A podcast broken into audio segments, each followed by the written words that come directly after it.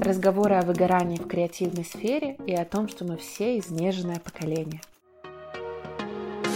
Всем привет! Меня зовут Иоланта, и это уже четвертый выпуск подкаста «Куда бежишь?». Сегодня мы с вами рассмотрим очень интересную и животрепещущую тему выгорания, и для этого я позвала Аню. Аня — креативный копирайтер Джем SMM. Аня — автор названия нашего подкаста. И она, как никто другой, представляет, что такое выгорание. Лола, привет! Спасибо, что позвала в свой подкаст. Привет всем, кто слушает. Вы об этом не пожалеете. И знаете, почему Лола позвала меня в свой подкаст? Наверное, потому что я лучше других знаю про выгорание, потому что я прошла через все его ступени и могу об этом рассказать открыто. Вот круто, что открыто, то есть мы без стеснения, да, сегодня? Без стеснения, с неловкими вопросами.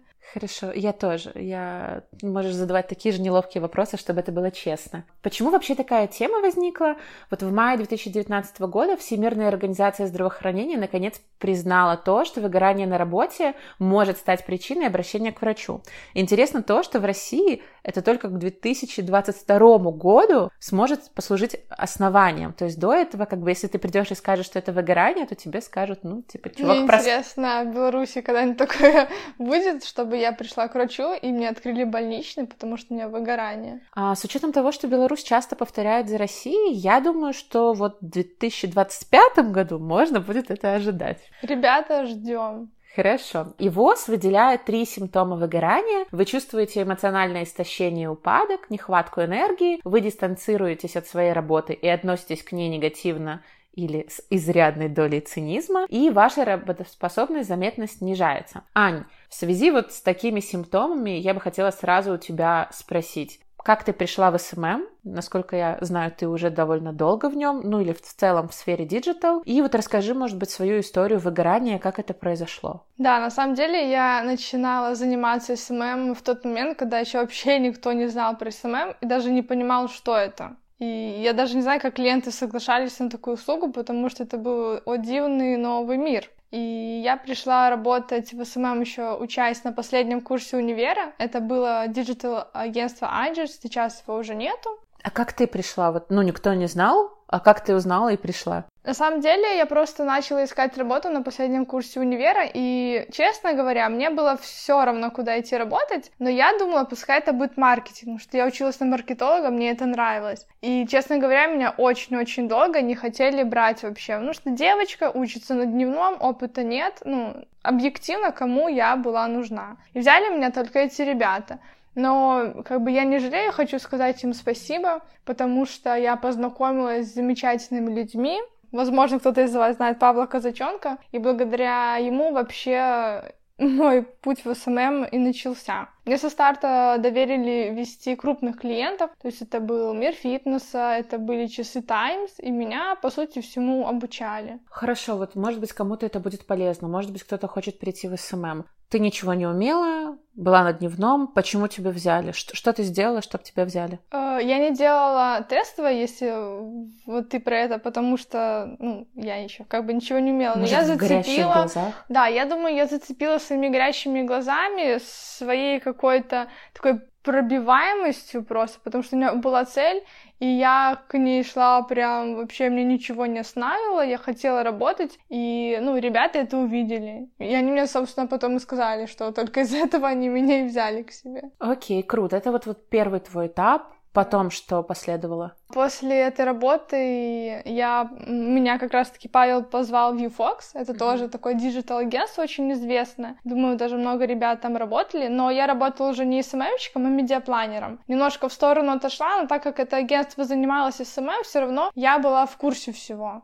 Плюс э, у ребят были курсы по SMM. Помню, э, Академия Rocket, может. По-моему, она закрылась. Да, она закрылась, но она была, и на, на то время она была прям очень сильная. Там у них были курсы по контенту, по таргетингу, я их тоже все прошла. И это добавило мне какого-то опыта и много знаний, потому что на тот момент, ну, лучших курсов особо и не было, если не брать какие-то заграничные российские, типа нетологии и так далее, вот. Ну, на них, понятное дело, у меня денег тогда не было, чтобы их проходить. Окей, а потом, получается, после Юфокса ты пошла уже СММщиком в другое агентство? Да, но не в агентство, я пошла работать в веб-студию, и я работала в веб-студии, и у меня было только один клиент, Это курс английского языка International House. Это мой любимый клиент по жизни, потому что они очень классные. И самое смешное, что это теперь и наши клиенты, и они теперь Интересно, почему? Но теперь это любимые клиенты всей команды нашей. Да, и я работала вот э, только с ними. Были, конечно, еще какие-то заказы, но они не были столь крупные, как бы, как этот клиент. Сразу вопрос, почему ты меняла работы? Ну вот причины. Мне, наверное, становилось скучно.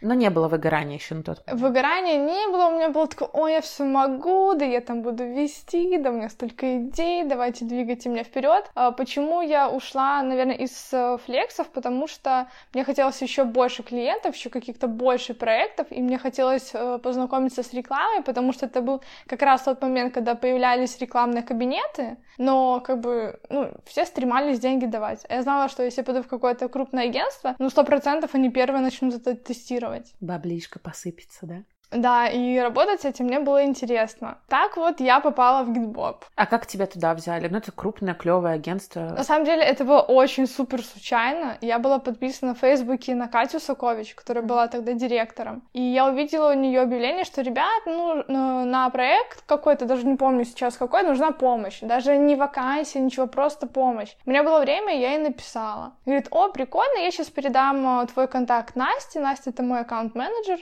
Так вот и завертела понравилось. Я сделала тестовые, им понравилось, и они взяли меня на один проект, как бы удаленно. Потом я уже поняла, что мне там интереснее с ребятами работать, развиваться. И ну и так вот постепенно я ушла к ним. Насколько я знаю, это довольно креативная, наверное, самая креативная пацанчики, если, простите, кто слушает. Ну, это самое креативное такое SMM-агентство в Минске. Прикольный офис, Октябрьская, плюшечки. Что, случ... Что пошло не так? На самом деле, я очень люблю ребят с Гудбоба. Это любовь навсегда. И ну, назову это моим самым лучшим местом работы, потому что э, я там максимально раскрылась, у меня были там самые интересные клиенты, самые интересные задачи. Так, минутка похвальбы э, да. Гетбоба. Ребят, но, привет! Но, я вас очень люблю. Но все-таки ведь что-то пошло не так. Все пошло не так, потому что очень модно быть продуктивным, ну, тогда еще это было модным. Сейчас модно, на самом да, деле. для кого-то и сейчас модно. Ты хочешь заслужить доверие, ты хочешь получить лучшие проекты, лучшие результаты, там, лучший яр условно, и ты просто начинаешь впахивать. Как бы я откровенно впахивала все это время, но не потому, что меня кто-то заставлял это делать, а потому что ну, мне это надо было самой. И меня как бы это просто как бы ДСМ какой-то. Ты себя мучаешь, но ты получаешь кайф от того, что ты получаешь крутой результат. Или там классные цифры в отчете, или тебя хвалит аккаунт, и просто в какой-то момент ты не замечаешь, но это превращается в какую-то просто ненормальную уже ситуацию, которую ты не можешь со временем контролировать, ты уже в это ввязался, в эту гонку, в эту работу там по 12-14 часов, и ты не можешь из нее выйти, ты не знаешь, как это сделать. Сколько по времени это продолжалось, вот эта твоя гонка? Ну, гонка началась сразу, потому что мне было очень важно зацепиться в агентстве и не подвести ребят, потому что я хотела там работать, так как не все для меня было понятно и знакомо, я очень долго э, с чем-то сидела, разбиралась, что-то учила, какие-то курсы параллельно проходила. Ну, потому что мне было важно, чтобы меня оставили там работать. А сколько ты там проработала? Два года. Ну, то есть эта гонка была длиной в два года? Да, то есть первый год гонка на то, чтобы там всему научиться стать лучшей, а гонка во втором году, потому что у тебя уже очень классные клиенты, очень крупные, и подвести их или команду, ну, для тебя это вообще самое ужасное, что что может случиться, ты просто делаешь все, чтобы быть лучшей для команды.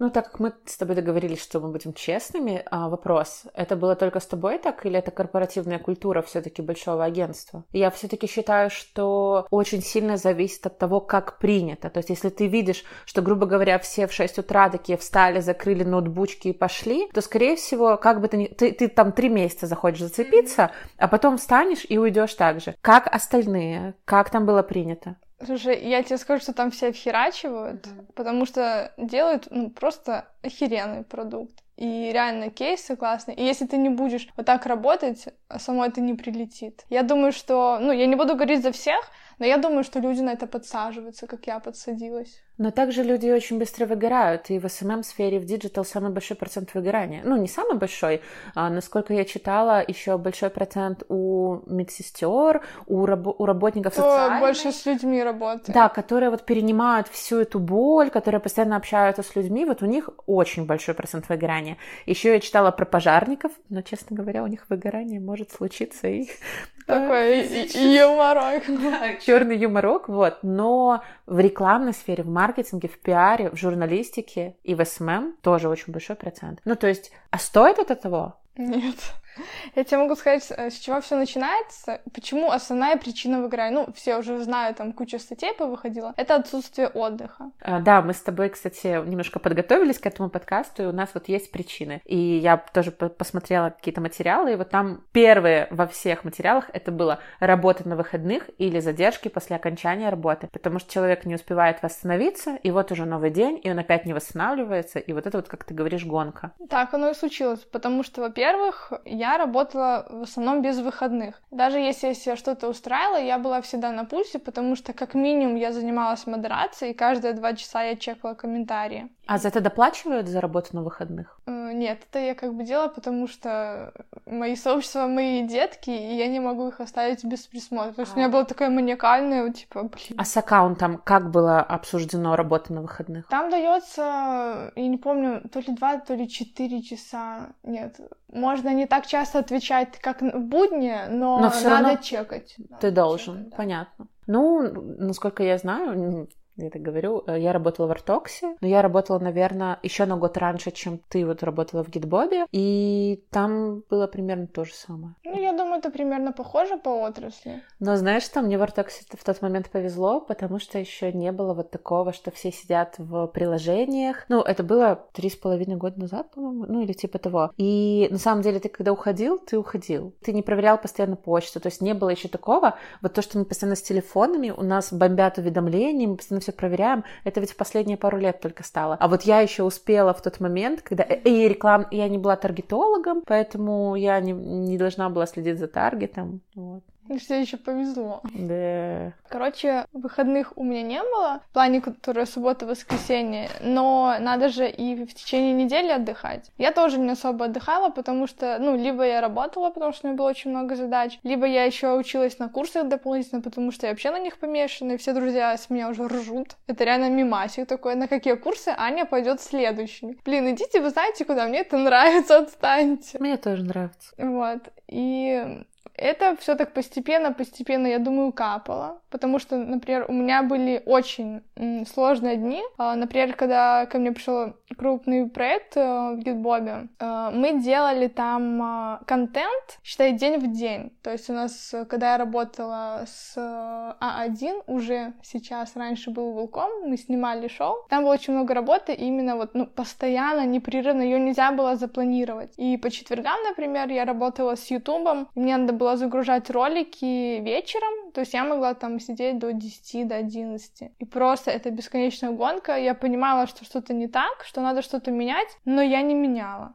Можно я вопрос... боялась подвести кого-то. У меня вопрос. И все эти переработки, они же не оплачиваются в рекламных агентствах. Нет, это просто как э, проект. Ну, ты почему-то это должен, хотя по факту это ведь не твое агентство, не твой... Ну, это твой проект, как бы ты его ведешь, но у тебя могут его забрать, и это будет в одну секунду уже не твой проект. Но почему-то считается в рекламной сфере, что мы обязаны вообще все на алтарь. Ну, ты считаешь, что это нормально? Это ненормально, но тут, наверное, еще от человека зависит, потому что я не могла по-другому по-другому. То есть, ну, для меня это было очень важно. Я, в принципе, к работе так отношусь. Если я уже беру клиента, то это реально как мой ребенок. Я о нем забочусь, я за него переживаю. И я не могу кому-то переложить там условно, да, э, свои какие-то обязанности, или я обязательно должна что-то проверить, чтобы, ну, не дай бог, там что-то не произошло. Я, может, даже в какой-то степени э, делала больше, но не потому, что меня кто-то просил об этом, а потому, что мне было страшно, что что-то может случиться. Или мне было страшно переложить на кого-то какую-то часть работы. Ну, это, конечно, неправильно. Только это я и сейчас, конечно, понимаю. Мы, на самом деле, говорили с Сашей об этом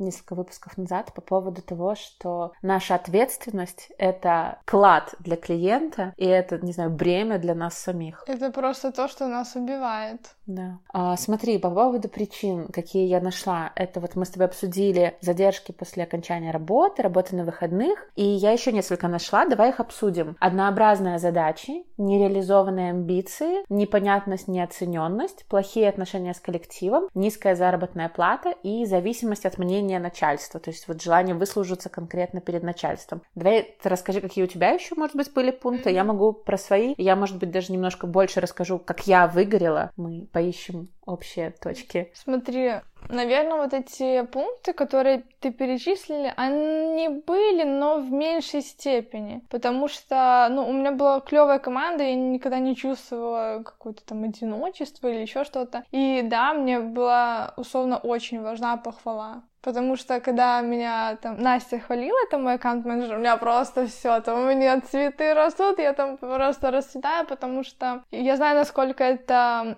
умный, мудрый человек и охеренный профессионал в своей сфере. Просто именно похвала от этого человека, ну, я оценила просто как не знаю что. Я была готова просто вхерачивать ради этого, потому что это приносило мне какое-то личное такое удовольствие. Это синдром отличника, как ты думаешь? Это сто процентов. Прикольно, потому что у меня на самом деле его не, не особо есть. Меня хлебом не корми, денег не плати, там хвали меня и все.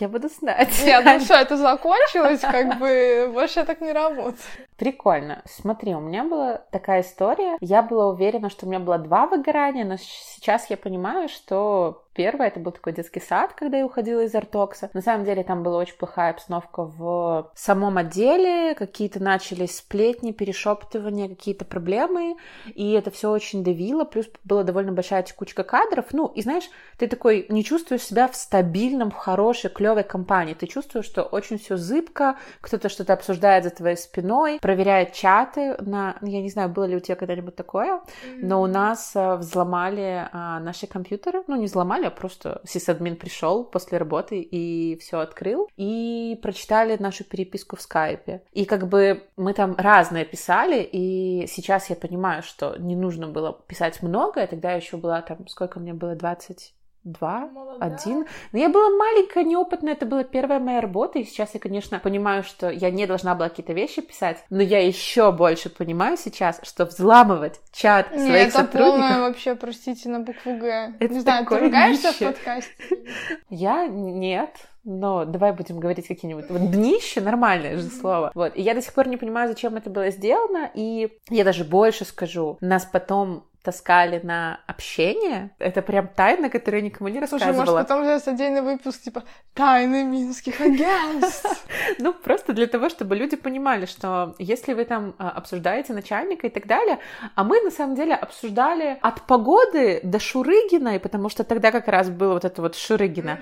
А, мой коллега постоянно шутил про феминисток, а меня бомбило, так как я в целом придерживаюсь э, этих взглядов. И до каких-то начальства, ну, какая-то ситуация и так далее. Ну, блин, обычный рабочий чат.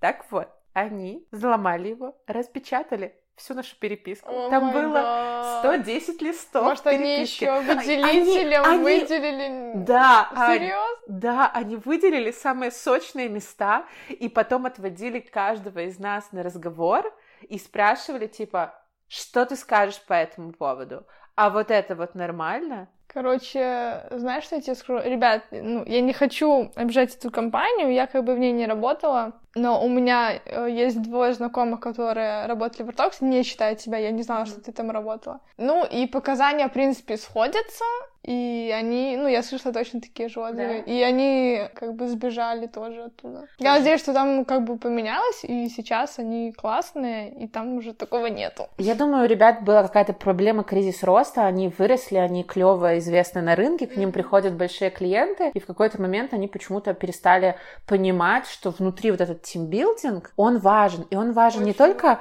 Вот, кстати, по поводу выгорания. Вот внутренняя обстановка коллектива. Там выбрасывались огромные деньги на мероприятия. Там каждому празднику приглашались э, художники, расписывали стены, приглашались артисты. То есть это все было вау. И ты когда на фотках смотришь, ты такой вау. Складывается я хочу... ощущение, что там просто бомбит. Да, да. И в эти короткие моменты это было клево.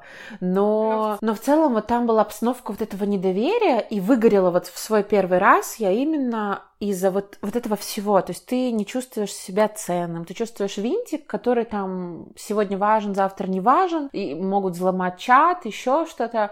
А, вот, и меня еще заставляли периодически по выходным работать, причем это было так миленько преподнесено, типа, что я не обязана, но вообще как бы обязана. А, я должна была ходить фотографировать мероприятие одного из клиентов э, по субботам. Это было одна или две субботы в месяц. Как бы вроде как не страшно, но я не знала, что я обязана это делать, когда я туда устраивалась. Я не знала, что я могу этого не делать. Да, да, да, вот ощущение, вот, наверное, меня больше всего подкосило ощущение, что ты не можешь сказать нет. А ты маленький, и ты хочешь. Знаешь, я могла, но я никогда не говорила, потому что вот мне было важно, что я был, чтобы я была таким человеком, на которого всегда можно рассчитывать, и он всегда все сделает. А вот э, не надо быть таким человеком. Никогда не будьте таким человеком.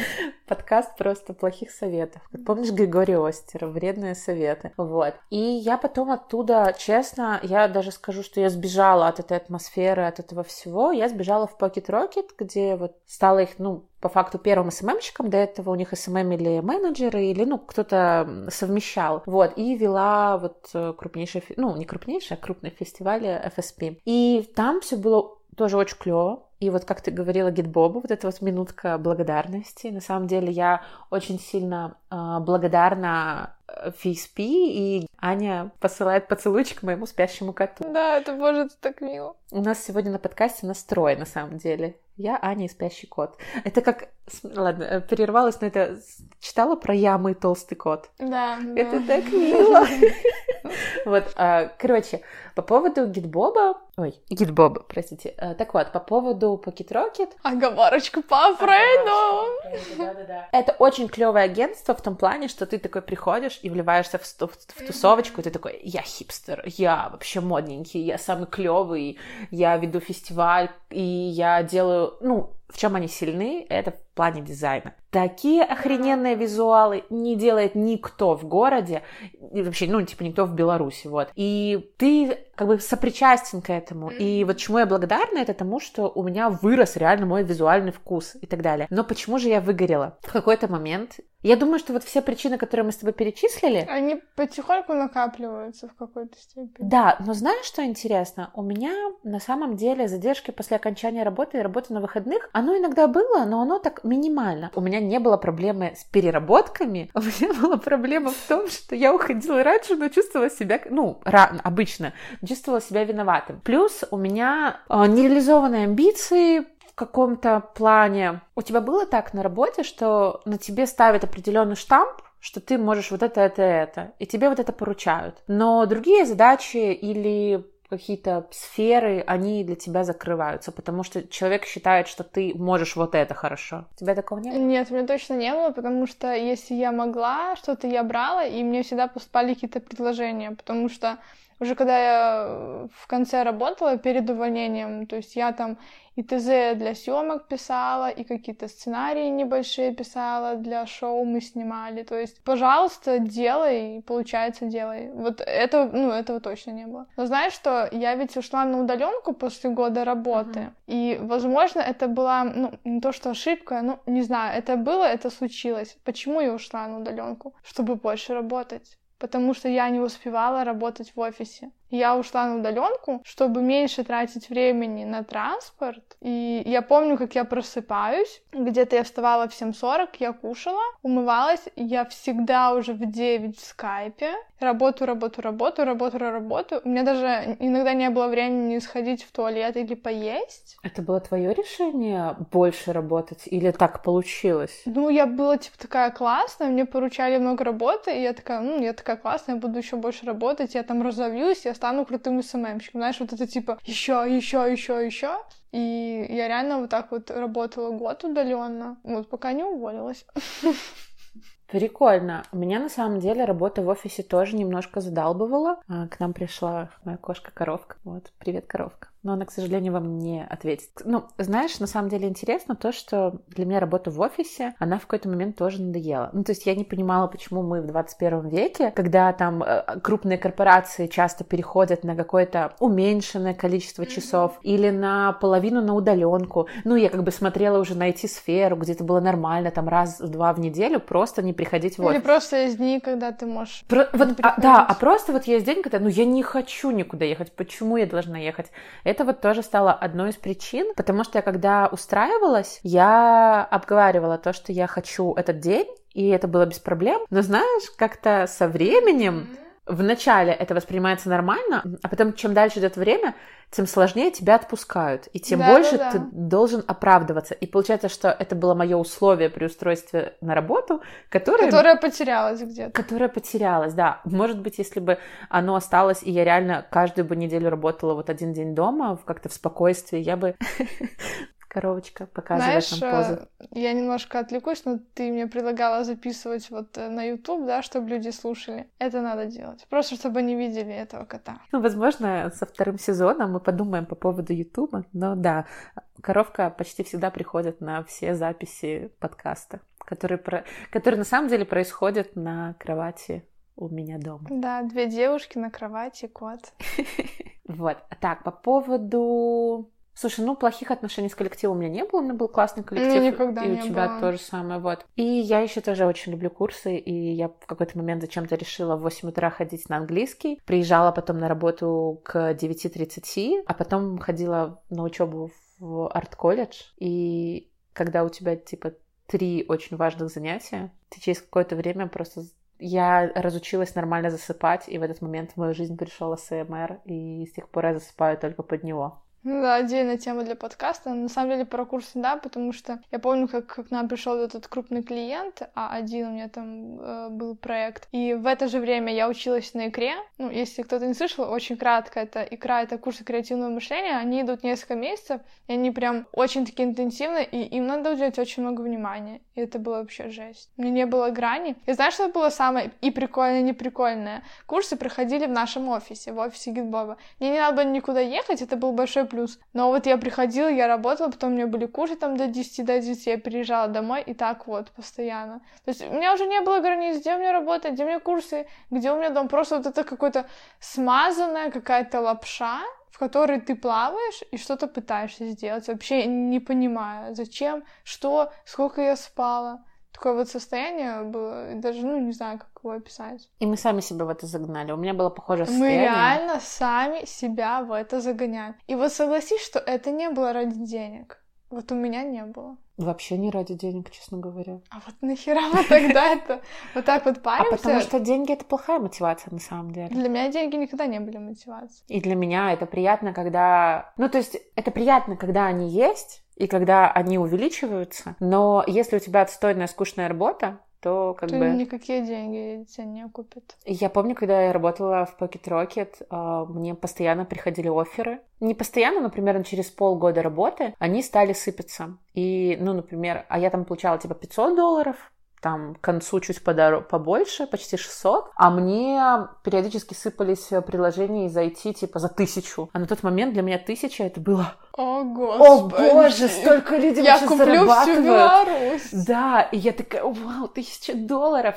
И я ходила на эти... Я, кстати, каждый раз ходила на собесы просто потому, что мне было интересно, сколько я стою на рынке. Mm-hmm. Кстати, вот единственное, что помогло мою самооценку спасти хоть немножко, это то, сколько мне предлагали оферы. И то, что каждый раз после похода на собеседование мне этот офер прилетал.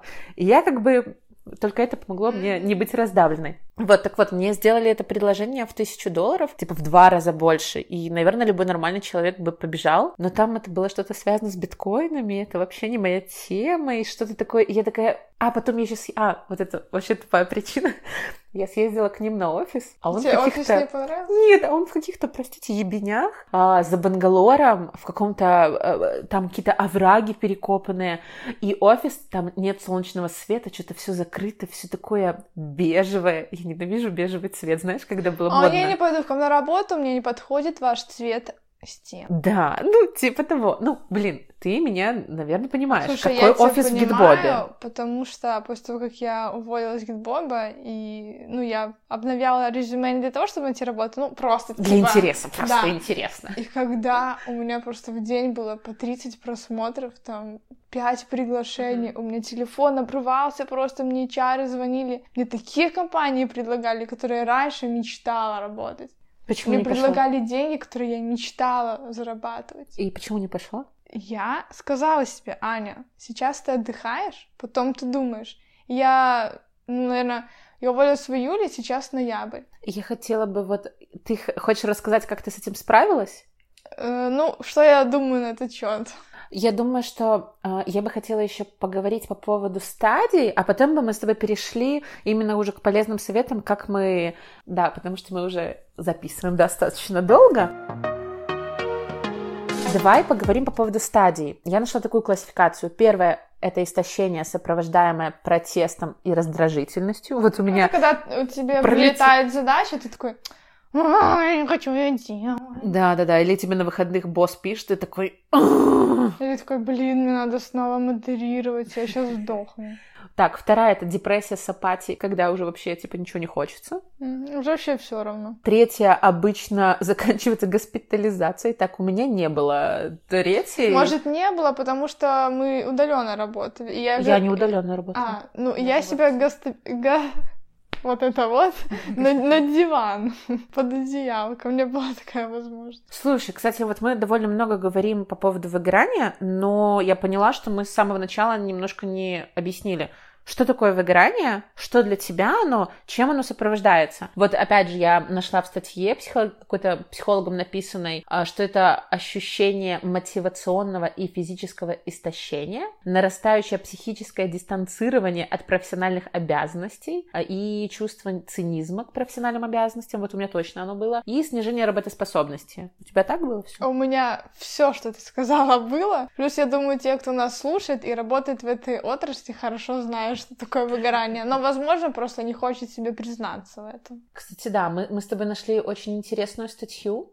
в которой прикольные были примеры. Может быть, давай пройдемся по ним. Там рассказываются более глобальные причины, почему вот это все происходит. А, смотри, там статья о том, что именно наше поколение, поколение миллениалов, его почему-то принято считать изнеженным поколением, и при этом именно мы самые большие клиенты там психиатров, Психологов. психологов, да, и у нас самое большое а, выгорание. И в начале этого года американская журналистка Энн Хелен Петерсон опубликовала как бы эссе о выгорании именно нашего с тобой поколения, его причинах и следствиях. И по ее мнению, все началось еще в детстве, когда сформировался подход осознанного родительства. Ну, то есть, если мы пообщаемся с нашими родителями, они росли вообще по-другому. Типа, бегает там по дороге или... Плевать вообще, что Да, ну, если живой пришел вечером, хоть Хорошо. и подранный. Спасибо. Да-да-да.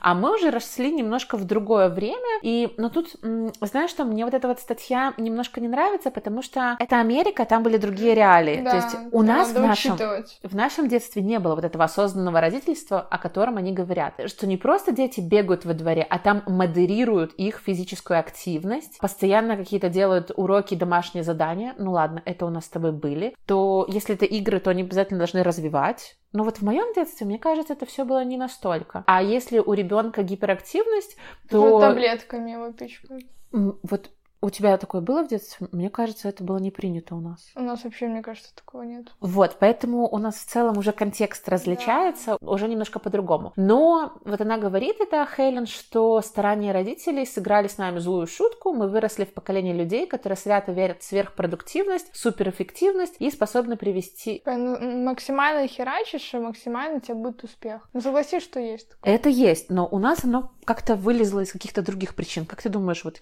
если у них вот так было, а у нас... Может быть, у нас все было так плохо, что мы хотели работать и работать, чтобы жить лучше? Да, я думаю, да. И знаешь, у нас еще непривычно себя жалеть. Скажи кому-нибудь, что ты устал. Или... Какая будет реакция? плохая. А я знаю что? Когда вот я ушла, получается, на фриланс, вот это мы скоро с тобой поговорим об этом, как мы решили проблему выгорания. Но когда я Мы ушла на решили? фриланс... Ну, я для себя, Шуточка.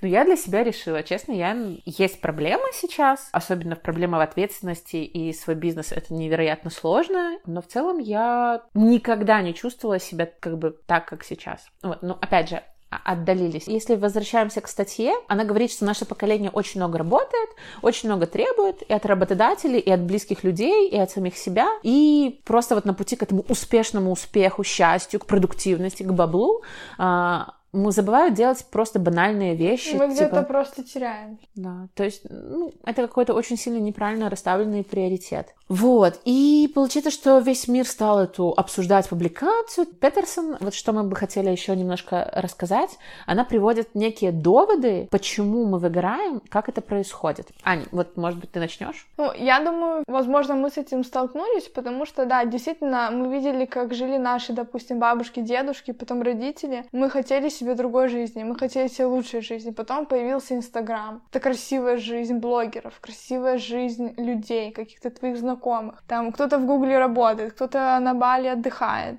А сейчас еще э, мы это видим. То есть раньше ты мог не знать, что ты, кто-то там. Раньше мы не знали, как кто-то классно живет, а потом начался вот этот тренд. Ну, честно, я завидовала, когда я листала Инстаграм, я думала, я тоже так хочу типа, а, э, а как прийти к тому, что мы этого хотим? Ну, наверное, больше работать. Других же вариантов мы не видим. Вот мы, мне кажется, повернулись, сами себя, блин, повернули на эту историю продуктивности. Даже никто нас, блин, не заставлял. Потому что я, я очень рада, что сейчас уже уходит этот тренд. Но вернемся 2-3 года назад, это был пик.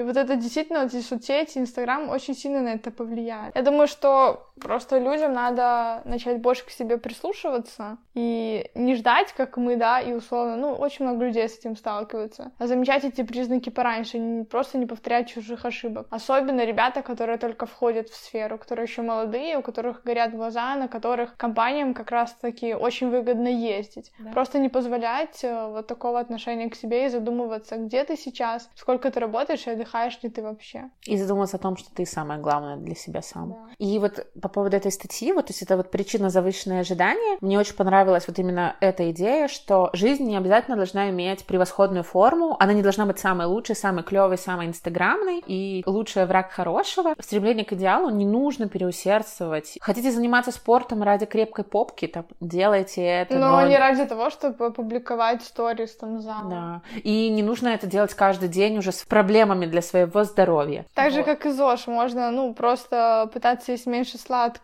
да. и убирать мучное, а можно сидеть на одной курице с горохом и потом в больницу попасть. То есть любую идею не нужно доводить до маразма. Да.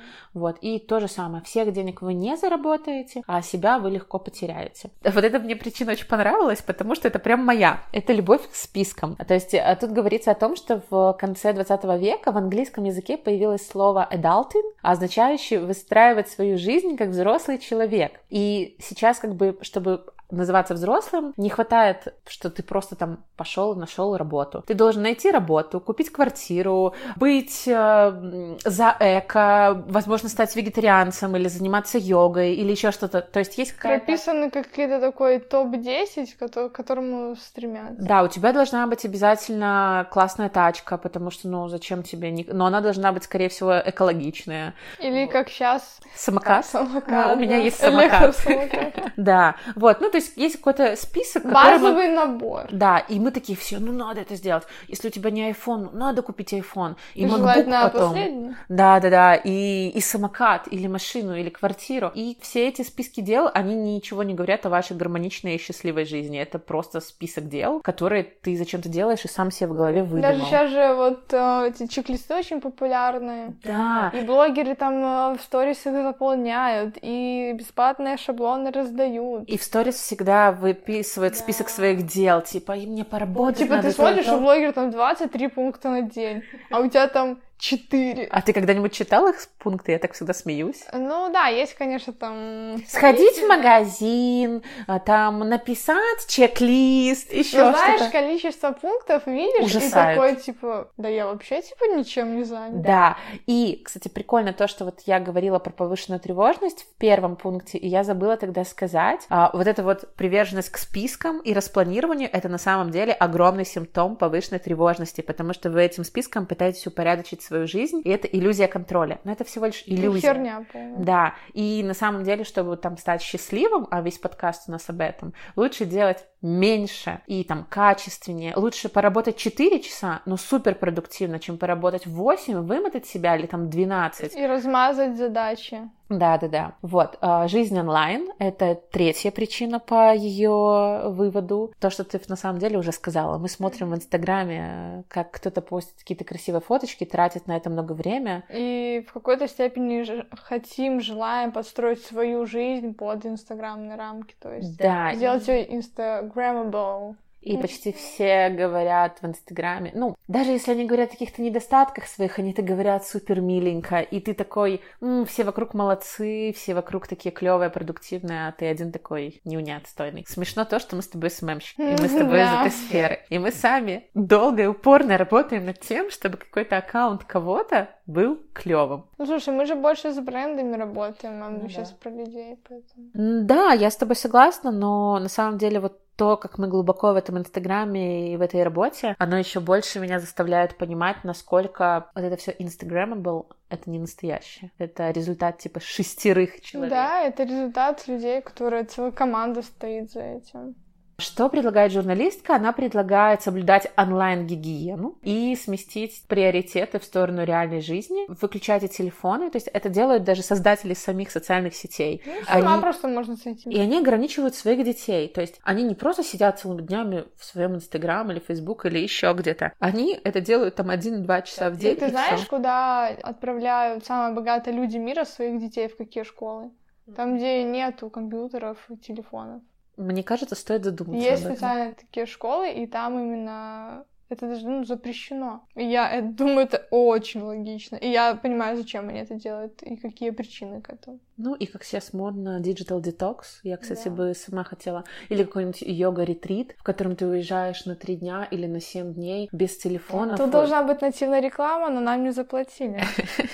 Ну, типа того. Ну, возможно, возможно. Э, Йога-ретриты, приходите к нам. Вот. Мне кажется, это очень клевая тема. Я бы даже сама съездила в такой. Просто без телефона, Да, без всего. ничего. Я, когда Я откладываю думаю, телефон... как раз таки проблема наша в том, вот выгорание, почему мы не умеем отдыхать. Да, и это, кстати, весь подкаст мы пытаемся вот... Давай об вот этом. э, про это немножко поговорим, потому что, ну, как я раньше думала, да, когда работала, посмотрю в обед одну серию сериала, или Мгм. посмотрю что-то на Ютубе, это как бы я отдохну. Или когда делаю какую-то задачу, зайду в Инстаграм, просмотрю все сторис, всю ленту, как бы я отдохну. Ну, я и реально в это верила, что у меня мозг переключается. Ну, потом я когда стала немножко изучать эту тему, читала там блоги, статьи, ну, это вообще нифига не отдых, ты не переключаешь мозг. Отдых даже вот такой 15 минут не должен быть качественным, надо там встать со стола, э, из-за стола, отправить ноутбук в сон, пройтись. Главная моя проблема, я думаю, почему, ну, я пришла к такому состоянию, я не то чтобы не отдыхала, я качественно не отдыхала. Потому что просмотр сериала был единственным моим отдыхом. Это вообще неправильно. Я на самом деле с тобой абсолютно согласна, потому что я замечаю иногда, когда у меня выдается такой абсолютно спокойный день, когда не надо ничего делать, я... Знаешь, что я делаю? Я просто бинго. Я включаю какой-нибудь сериал на телеке и на телефоне скроллю сети. Изи вообще. Это просто настолько бьет по твоим глазам. И а я потом после этого выходного думаю, «М, а почему, я не вообще... отдохну? Я, я чувствую себя измотанной, как будто работала, у меня болят глаза, у меня болит тело, потому что там что-нибудь лежишь и так далее, еще схаваешь что-нибудь вредное. То есть это самое... И мы воспринимаем это как отдых. И нам кажется, что ну, мы же заслужили, мы же можем целый день поваляться и так далее. Конечно, мы можем, но правильно ли это для нас? Кстати, следующий будет выпуск как раз по поводу дел, которые помогают нам отдохнуть. Вот. И прикольно, что мы с тобой заговорили. Это будет очень классный переход на следующий. Но вот я очень коротко... Вот я вчера ходила на спа, потому что мне сертификат подарили, он начинал уже заканчиваться, и нужно было Подарите мне кто и нужно было срочно идти. И там, типа, два часа тебя массируют. Ты два часа проводишь без телефона в состоянии промежуточным вообще Между космосом. оргазмом и космосом. Я обожаю это чувство. То есть ты просто, ты отключаешься, ты ни о чем не думаешь. Ну, мысли, они там начинают тебе в голову, но ты их так вытряхиваешь, и тебя вот эта тайка прекрасная массажирует, и ты... а Короче, вот, как отдыхать. Вот я люблю гулять, и вот так. И... Ну, давай просто признаемся, как проходят выходные. Ну, ребят, я не говорю, что все так, но, допустим, с моей стороны мы что-то открыто говорим. Я либо доделаю что-то по работе, смотрю сиричи, смотрю фильмы, залипаю в Инстаграме, готовлю есть, убираю в квартире. И вот это я сейчас назвала те пункты, которые я делаю на выходных, но которые не относятся к отдыху. Внимание, вопрос. Так откуда мне отдыхать тогда? Откуда Качественный отдых — это пройти на прогулку, встретиться с друзьями, сходить на спорт, сходить на массаж, В бассейн в сходить. бассейн. Вот Обожаю. этого в моей жизни нет. Нету? Но я хотя бы поняла, что мне надо что-то менять. Меняю ли я? Да, я стараюсь. Я тоже стараюсь. Я на самом деле откладываю телефон. Я вот сейчас в ванну стараюсь идти. Я в ванне тоже все время залипаю в телефон. Я Да, ставлю я, YouTube. я ставлю на раковину YouTube, и у меня идет какое-то интервью. Да, но теперь я стараюсь забыть телефон и иду хотя бы с книжкой. Ну, у меня с электронными чернилами, поэтому на глаза не такое, э, такое давление. Вот. Ну, о чем еще мы с тобой хотели поговорить, кроме отдыха? Как мы выходили из выгорания? Я думаю, вот это вот самый важный, окончающий Да, это вот самый важный наш с тобой блог, которым мы закончим сегодняшний подкаст. Что мы делали? А, рассказываю свою историю. Уволилась, думала, пойду на другую работу, никуда не пошла, уехала на море, просто пять дней ничего не делала, и потом еще три месяца пинала балду и опять же ничего не делала. Это ты про себя сейчас рассказала? Это я рассказала про А себя. подумала, ты просто про меня рассказала, потому что очень похоже. самое, да? Ну смотри, я уволилась. Я не отдыхала в плане того, что у меня не было ни одного дня, чтобы я не проработала, потому что я начала сотрудничать с одной девушкой.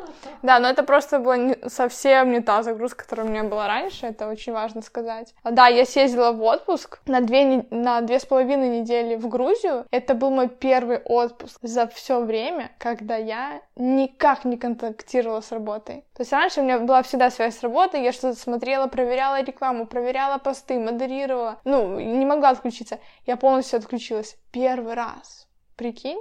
Просто рай.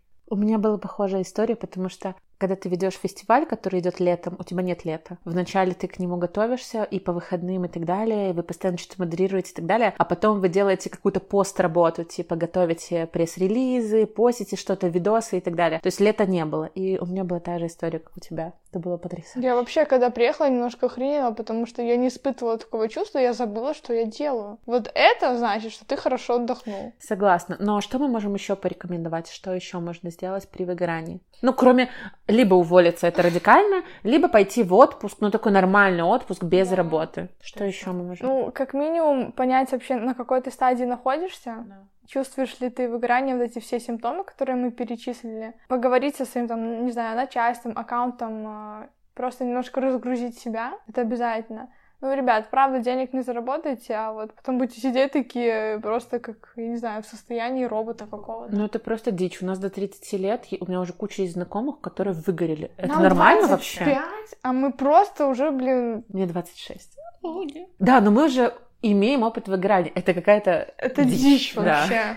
Это реально дичь. Да, и причем это не надуманное выгорание. То есть у меня реально было такое, что я лежала Да в я кровати. физически чувствовала, меня поташнило. Я получала задачу нач- и чувствовала, как меня я начинает тошнить. А у меня еще было такое, но это еще в Артоксе было. Я лежала в ванне, рыдала, а муж приходил, садился на пол и гладил меня по голове и говорил, ну уволься, пожалуйста, уволься, пожалуйста. Вот, то есть у меня настолько было. Ну вот не надо до этого доводить. Не надо. Поэтому надо снижать уровень стресса, снижать количество задач и научиться качественно отдыхать. И бороться со своей ответственностью. Все клево, ребят, но вам потом никто вот из ваших клиентов или еще что-то Спасибо не скажет. Да, то есть сейчас вы, потом другой, и это нормально, это бизнес, но когда вы будете лежать выгоревшие слюнями, простите, в подушку, никто о вас, кроме вас самих, не позаботится, ну и ваших самых близких. А, а еще, кстати, проблема переработок и вот такого выгорания, что ты абсолютно забиваешь на свою семью. У тебя меньше ресурсов на кайфовый отдых с ними. Это отстой. У меня были такие моменты с мужем. Сейчас я его понимаю, но тогда я была в таком состоянии. Э, Я ничего не замечала, я, может, замечала, но я игнорировала это. И он мне потом об этом прямо сказал, что, ну, реально, у тебя сейчас работа просто на первом месте, а я где-то очень-очень далеко. И я это так прочувствовала, и это было абсолютно правда, я не хотела себе в этом признаваться. И мне стало стыдно. Я поняла, что, ну, я не потеряю человека, но я очень просто плохая жена была в тот момент. Меня только работа заботила. А у меня было не так. Меня... Я хотела бы, чтобы меня работа... Не... Меня заботила даже не сама работа. Я злилась. Я была вот... Вот как в статье было написано, цинично настроена. Меня бесила любая сдача, и получается, что ты такой весь комок нервов, комок злости, yeah. и я на него срывалась и орала по какой-то херне. Типа, он там не разложил что-то, и я ору. И это же ужасно. То есть мы теряем вот из-за всего этого выгорания, из-за... Нет, даже не так. Из-за переработок, из-за ответственности и из-за непонятно еще чего, мы выиграем, и это влияет на наше ментальное здоровье и на нашу семью. Какого черта? Ну, это вообще того не стоит, ребят. Поэтому спустя два года, пройдя вот эти все состояния выгорания, собственно, я и не согласилась на вот эти очень классные предложения о которых раньше я могла бы только мечтать, потому что я подумала, что я просто повторю тот же путь. Да, я, может, э, не может, а я сильно потеряю э, в деньгах, но я точно не буду на это соглашаться. И я, ну, такой составила себе, в принципе, план, как мне действовать дальше. То есть я работаю, я занимаюсь тем, что мне нравится, но это не такие, ребят, масштабы, и я стараюсь больше времени уделять себе, моему мужу, ба- э, ну, съездить к бабушке, да, найти время. Я каждые Там, выходные Найти время, позвонить маме раз в день, хотя бы раз в два дня. То есть я могла раньше неделями не звонить. Ну, это, блин, это говно какое-то вообще. А я реально стараюсь ездить каждые выходные к маме, и это для меня приоритет. То есть, когда пытаются, вот у меня на этих выходных куча дел, и меня это злит внутренне, но их нужно сделать. Но вообще для меня съездить к родителям — это приоритет. Всегда. Знаешь, наверное, нам уже пора закругляться. У тебя есть еще какие-то советы для наших слушателей? У меня будет главный совет, э, чтобы вы не только прослушали этот подкаст, за что вам большое спасибо, но прислушались э, к вот этим двум мудрым женщинам, которые прошли через все стадии и искренне хотят, чтобы вы не повторили наших ошибок. И это правда. Если это поможет хоть одному человечку прекратить перерабатывать, я буду счастлива. Да, это будет не зря. И я хотела рассказать, что у нас есть чат, чат-бот. Он называется «Куда?» нижнее подчеркивание бот. Но также все ссылки будут в описании, куда вы можете присылать свои истории или свои вопросы, связанные с отдыхом, с балансом, счастьем, с выгоранием, с тревожностью. На самом деле со всей такой темой. И мы будем обсуждать, решать, говорить и стараться помогать. Вот, а вам большое спасибо, что вы нас послушали. Мы все полезные статьи обязательно оставим опять же в описании. И спасибо. Пока-пока. Пока. Не стесняйтесь писать и задавать вопросы. Woohoo!